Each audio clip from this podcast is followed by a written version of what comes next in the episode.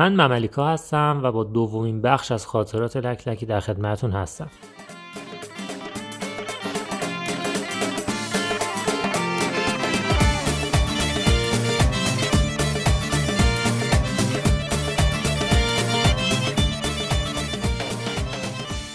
خب خاطری که این دفعه میخوام براتون بگم یه خاطره هیچ‌هایکیه.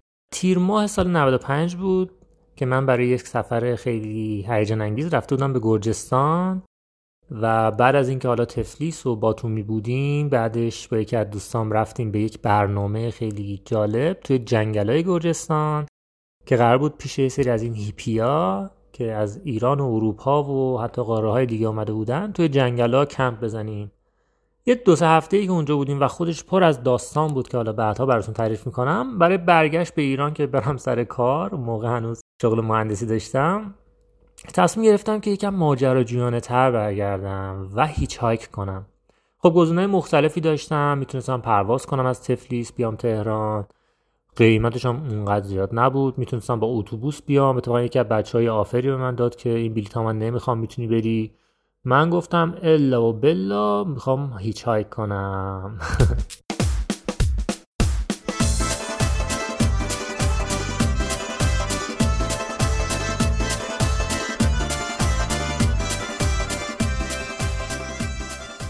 خودم رسوندم به ارمنستان و شب نزدیکای دریاچه سوان ارمنستان کمپ زدم و فرداش دوباره ادامه مسیر دادم و رسیدم نیمه جنوبی ارمنستان که حالا خود اینا هیچ هایک‌های مختلف و داستان‌های مختلفی برای خودش داشت. خلاصه که روز دوم بود که من کامل داشتم هیچ هایک می‌کردم و یه 2-3 ساعتی مونده بود به غروب، فکر کنم 3 ساعتی مونده بود. ماشین قبلی که من سوار کرده بود منو آورد یه جایی وسط این، شما فرض کن مثلا جاده چالوس، ولی هیچکی توش مثلا اونقدر رانندگی نمی‌کنه، خیلی ماشین کم و یه جایی منو پیاده کرد، گفت خب ما دیگه داریم اینوری، شما بفرما پایینو. منم گفتم که باشه دیگه، خداحافظ، دمتون گرم. خلاصه یه کوله‌ای داشتیم و اون کلاه و دستمال گردنا و غیره برای حالا رانندا این تیپا خیلی جذابه و خب خیلی شانس سوار کردن میبره بالا. حالا اگه نمیدونید تنها هیچ هک چیه، این یه مدل حمل و نقله که معمولاً بکپکرها خیلی هاشون برای اینکه هزینه‌های سفرشون بیاد پایین و داستان‌های جالبی رو حالا تجربه کنن، آدم‌های مختلف رو ببینن، از این روش استفاده می‌کنن. اونایی که حالا وقتشون بیشتر است کنار خیابون وای میستن، دستشون رو به یه سمتی نشون میدن، این یعنی علامت این که اگر مسیرتون می‌خوره منو اینجا سوار کنید، حالا تا هر جا میرید منم بیام. و خب این یعنی اینکه من پولم ندارم دیگه، حالا دمت گرم داری میری، بنزینو که داری میسوزونی، نمیدونم هوا رو که داری کثیف میکنی، ما رو هم ببر دیگه.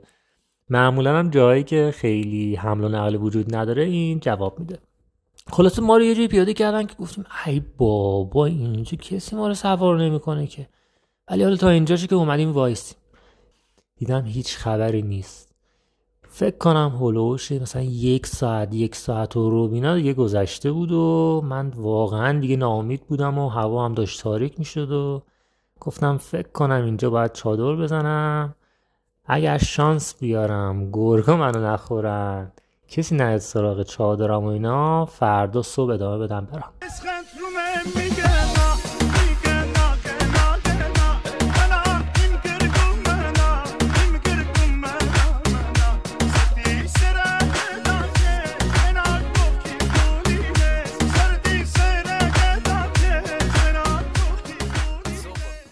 خب شانس آوردم که به اونجا کار نکشید، به گرگ و اینا. دیگه انقدر خسته شده بودم کنار جاده نشستم رو همون خاکای کنار جاده، کوله‌ام گوشم بغلم و گفتم که بذار اینجوری حداقل دلشون بیشتر بسوزه دیگه، منم انقدر سر با وایسادم دیگه کمرم داره درد میکنه. خلاصه یهو یه دونه ماشین، میگم اونجا خیلی مثلا هر 10 دقیقه یه ماشین رد میشد یا هر 5 دقیقه، خلاصه که یه دونه از این لند کروزای سفید 4 در، اون موقع یادمه جزو ماشین خیلی گرون تو تهران بود، بغلم رد شد و یهو زد رو ترمز. من همین که صدای ترمز شنیدم برگشتم، دیدم که داره دنده عقب میگیره. گفتم نه بابا مگه میشه این سوارو میکنه، لند کروز اصلا، من الان برم تو ماشین خاکی میشه ماشینش. خلاص که اومد یه راننده‌ای بود، جوون بود و کنارش هم یه آقای مثلا 40 ساله، اینا خیلی مثلا با پرستیژ، موهاشم جوگندمی مانه، اینجوری نگاه کرد، بعد یهو با چشش نشون داد که مثلا عقبو نشون داد بیا بالا. گفتم که دمش گرم دیگه، حالا اخلاقش یکم چیز هست ولی دیگه داره مرام میذاره، سوارم میکنه، بذار بریم دیگه. رفتم سوار شدم و بعد تمیز بود صندلی‌ها، کولمو خیلی آروم اونور مثلا چیز گذاشتم که وقت کثیف نشه، حالا ما مرام گذاشته. خلاصه که شروع کرد راه افتادن و رفت جلو، یکم که گذشت برگشت و گفت امریکن. بعد من گفتم که ای بابا این یارو فکر کنم آمریکایی هم وارد سوار کرده. گفتم نو ایرانیان. اینو که گفتم یهو برگشت گفت ایرانی هستی؟ گفتم آره. فارسی بلدی؟ گفت آره ما بچهای مرزیم فلان، یه دو سه تا فوش یه سری داد و اینا که اذیتش کردن پلیسا و اینا. بعد دیدم که خیلی هم مثل این که خوشی از این ایرانیا نداره و ولی گفت ما بچهای لب مرز ارمنستان و ایرانیم و بلدیم فارسی هم. خلاصه هم خوب بود هم بد. خوب بود که هم میشد یکم باهاش حداقل فارسی حرف زد و دومین ویژگی که داشت، من گفتم ای ولی این بچه لب مرز از اینجا تا اونجا هم هلوش 4-5 ساعت راه، مسیرم هر چی میری جلو ماشین کمتر میشه، ای شانس ما بزنه ما رو تا اونجا ببره. گفت تا کجا میری حالا دیگه، اصلا باید حالت چیزی بود، یه جوری حرف میزن.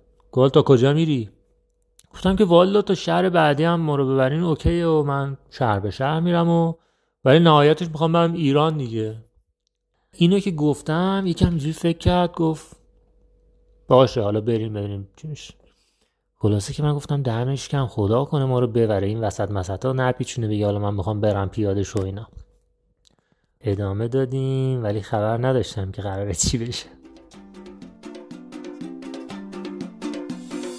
از نپوتی چما کنده الویسکی چما نتالی ادک نپوتو میام به ساقوا بیشه مناتوالی تانی نانی نینا و تانی نانی نانی نا و تانی نانی نینا و تانی نانی نانی نا و گو گو گو بیسکی سا کچامو دیت بیسکی سا تانی ماسوی گو بیتا گام از بی گوتنیتا تانی نانی نینا و تانی نانی نانی نا.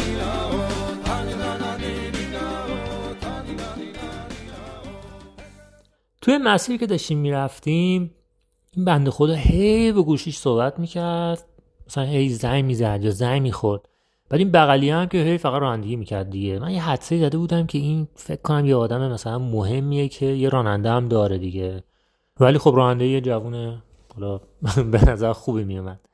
خلاصه که این جاده‌ها رو هی رفتیم، جاده‌های خیلی پرپیچ و خمیه، یه جاهایش هم خراب بود، نه که ارمنستان رفتن میدونن که وضعیت جاده‌ها اصلا خوب نیست. عرضم حضورتون که و هی بالا پایین میشه، یعنی اصلا یه دونه تونل تو مسیر نیست، هی میری بالا میای پایین، میری بالا میای پایین. خلاصه که اینا هم هی حرف میزدن و کم کم هوا داشت به تاریکی میرفت دیگه، مثلا فکر کنم غروب شده بود و یکم دیگه اون روشنایی بعد غروب بود. منم اون موقع رو گوشیم یه اپلیکیشن ریخته بودم maps.me که به صورت آفلاین کار میکرد، چون من از گرجستان اومدم فقط از ارمنستان رد شم. تنها کاری که کرده بودم جنرال مپ، یعنی نقشه اصلی فقط ارمنستان رو آفلاین دانلود کرده بودم روی این اپلیکیشن که هر از گاهی نگاه میکردم. یهو دیدم یه جایی اینا پیچیدن توی حالا روستا مانند و اینا، بعد این کوچه پس کوچه‌هاش خیلی عجیب و ترسناک بود. من سری نقشه رو در آوردم، دیدم که این مثلا جاده مستقیم میرفت، اینا پیچیدن و همینجوری دارن میرن و اصلا معلوم نیست اینجا کجا میره، کوچه پس کوچه است. و گفتم که آره دیگه این یارو هم که از ایرانی‌ها مثلا اینکه اونجوری که این میگفت خوشش نمیاد و الان دیگه کلیهای ما رو در میارن و معلوم نیست کجا بردن ما رو دیگه. خلاصه من یه سنگ کلیه اون موقع درد میگرفت، تنها امیدم به این سنگ کلیه بودش که اینا به خاطری منو بی خیال شدن.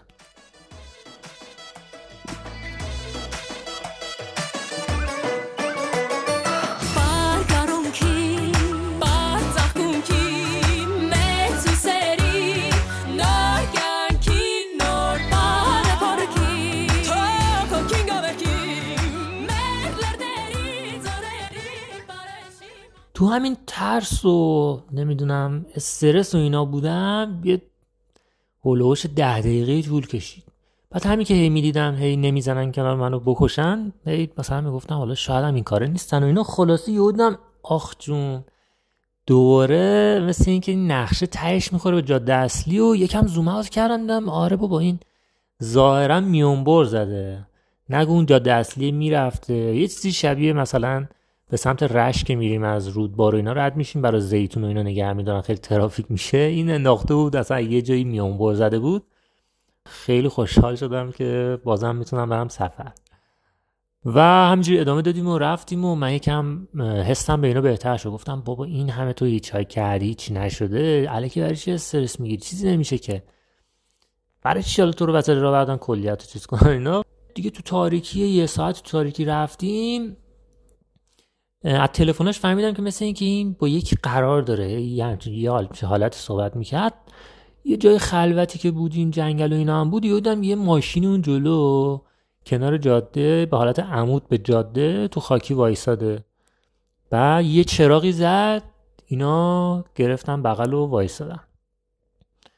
بنده خدا راننده هم که تو ماشین منم عقب بودم، پیاده شد رفت اونور، با یه نفر سلام علیک کرد ظاهراً. دیدم یکی آدم کچلی کلهشو تیغ انداخته بود، مثل قوله چراغ جادو بود قیافش، کلهشو کرد تو به راننده سلام داد، کلهشو چرخوندن که همجوری داشت میخندید، گفت سلام. منم گفتم سلام، و هیچی رفت. آقا منو میگی؟ گفتم یا خدا این کی بود دیگه، اینا دیگه اینجا دیگه منو میگی بله اینجا میخوان سرم در بیارن و یارم میخندید، احتمالاً فقط من بخوره یا همچین جوری میخندید. خلاصه که شروع کردم بازم به همون سنگ‌کلیه فکر کردم.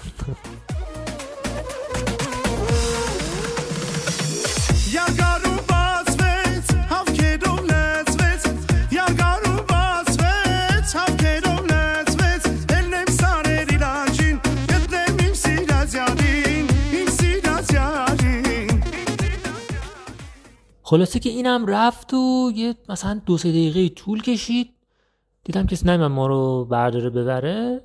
خدا شکر خود این یارو چیزا اومد که اون جلو نشسته بود. فقط قبلش من یادم رفت بگم، اون کچله که اومد اینجوری سلام کرد یه چیزی گذاشون پایین جلوی صندلی کمک راننده، بعد این یارو من نشست و درو بست و به این یارو گفت بریم. گفتم خدا شکر دومیشم به خیر گذشت و رفت. بعد این چراغ جلوی ماشین داخل کابین جلو رو روشن کرد و اون چیزی که اون پایین بود اینجوری اومد بالا. یادم یا خدا یه نکلاشینگوف بود که این داشت اینجوری زامنش هم چیز امتحان کرد ببینم درست یا نه، دوباره گوش سر جاش. گفتم خدایا این کی بود ما رو سوار کرد؟ حدس من بود که این قاچاقچی اصله است دیگه. بعد منو میگیدی فقط سرم پایین بود که یه وقتی نگاه نکنه بگه اوه این دید و اینا. من سرم پایین بود که آقا ما به خدا هیچ ندیدیم، من سرم تو گوشه خودم و بعد دیگه اصلا نمیدونم چیکار کنم، منتظر دیگه هر اتفاقی بودم دیگه. این 1-2 ساعت همینجوری من استرس خدایا چی میشه این کی بود ما رو سوار کرد و اینا.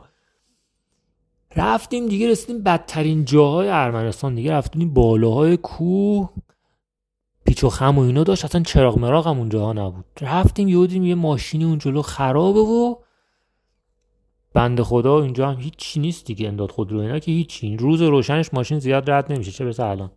خلاصه که یهو این ردشگر گفت بزن کنار، زد کنار و این یارو پرید پایین رفت. یه 20 دقیقه داشت به این کمک میکرد.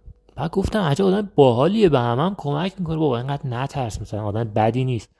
آره رفت یارو رو کمک کرد و این راننده هم رفت و بهش یه سری چیز میز دادن و قطعه متر شلنگ چیزی بهش دادن و سوار شدن. حالا ظاهرا اونم ماشینش درست شد.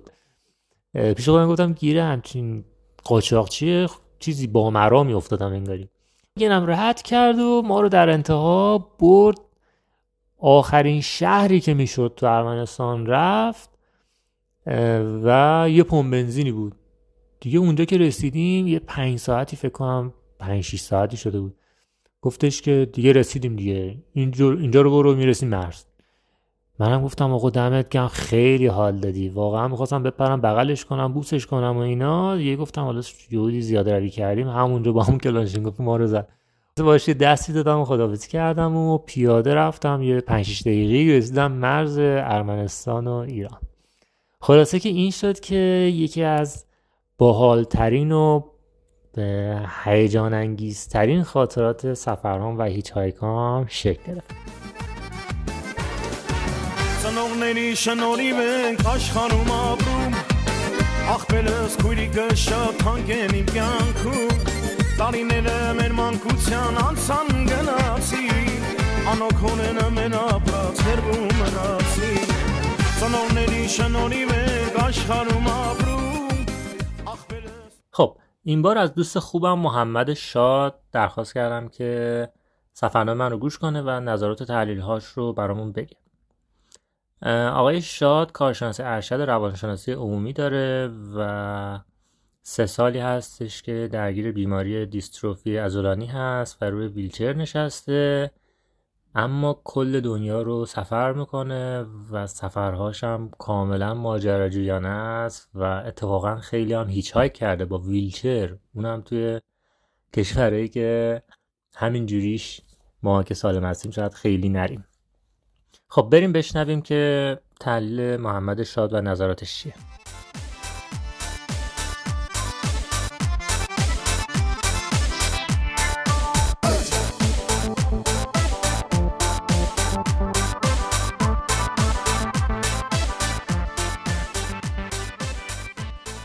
سلام و درود بر شما. من شاد هستم. 2 ساله که الان مشغول کوله‌گردی‌ام. سال پیش توی امریکای جنوبی، امسالم توی آفریقا. با ویلچر سفر میکنم و به تنهایی. الان توی فرودگاه کنیا هستم. دست سرنوشت به شکل غریبی من اینجا آورده. قرار بود بریم قنا، بعد به خاطر این بحث کرونا بست قنا دیگه راه نداد. بعد ما رو به زور سوار هواپیما کردم، تقریبا کاملا به زور، یعنی دیگه با کتک سوار هواپیما کردم و هواپیما اصلا نمیدونستم کدوم مقصد داره میره و هواپیما من آورده کنیا و کنیا هم رامون ندادن، یعنی اجازه ورود ندادن و الان تو فرودگاه موندم. نه ایران میتونم بریم با توجه به اینکه پرواز ایران کنسله و حالا پرواز ترکیه و قیمتام که خیلی بالا و اصلا یه شرایط عجیبیه و نمیدونم فردا چه اتفاقی میخواد بیفته. چیزی که فایل مملیکا رو گوش دادم به ذهنم خطور کرد این بود که خیلی بیرون که گوش میدن فکر میکنن که خیلی ساده است دیگه، یه کوله میندازی رو دوشت و میری، فقط عشق و حال، یعنی سفر یعنی عشق و حال. نه، سفر این سختیارم داره، پذیرش این رشد ها که خب الان میخواد چی بشه، فردا چه اتفاقی میخواد بیفته. چیزی که تو جای گفته های مملیکا بود موج میزد و آدم قلبش رو به تپش مینداخت که بالاخره این کیه، قاچاقچی اسلحه هست، اسلحه میخواد چیکار کنه، تنهایی تو دل تاریکی توی جایی که نمیدونی، آشنا نیستی باهاش و هر اتفاقی میتونه برات بیفته. میخوام بگم خیلی از رشد ما در بیرون دایره امنمونه. وقتی از فضای امن، فضای راحتی خودمون خارج میشیم، رشد میکنیم و خیلی چیزها یاد میگیریم. بله، ریسک هم داره، بهتر ریسک آگاهانه باشه البته، اما ریسک هست و همین ریسک منجر به رشد میشه.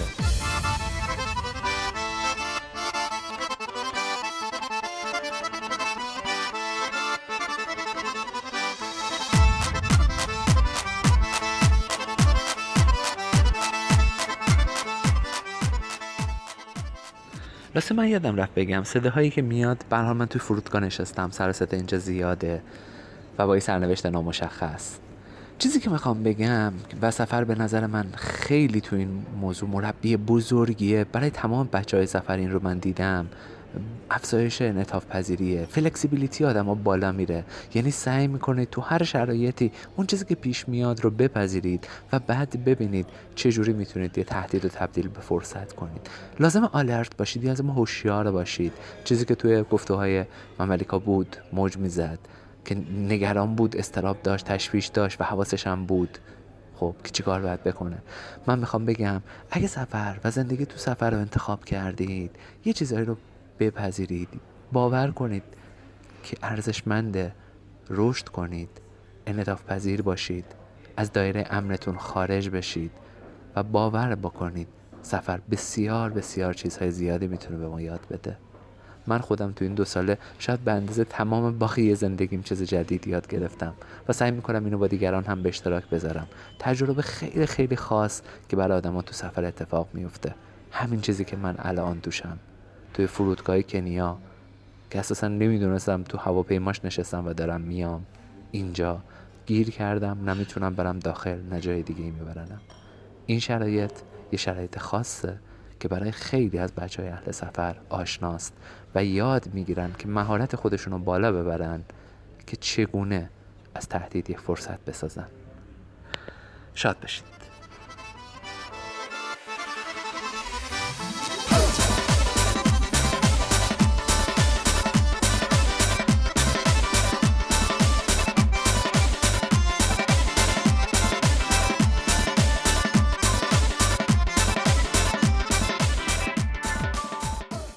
خب تشکر میکنم از محمد شاد عزیز، دوست خیلی خوبم که در اینستاگرام با هم آشنا شدیم و سفرهای خیلی باحالی داره. اینستاگرامش رو میتونید با تایپ کردن شاد با 2 A نقطه لایف پیدا بکنید و سفرهاشو و سفرنامه‌هاش رو پیگیر باشید. امیدوارم که سال 99 براتون سال خیلی خوبی باشه، همراه با سلامتی، موفقیت و شادی. تا خاطره لک لکی دیگه، خدا نگهدار.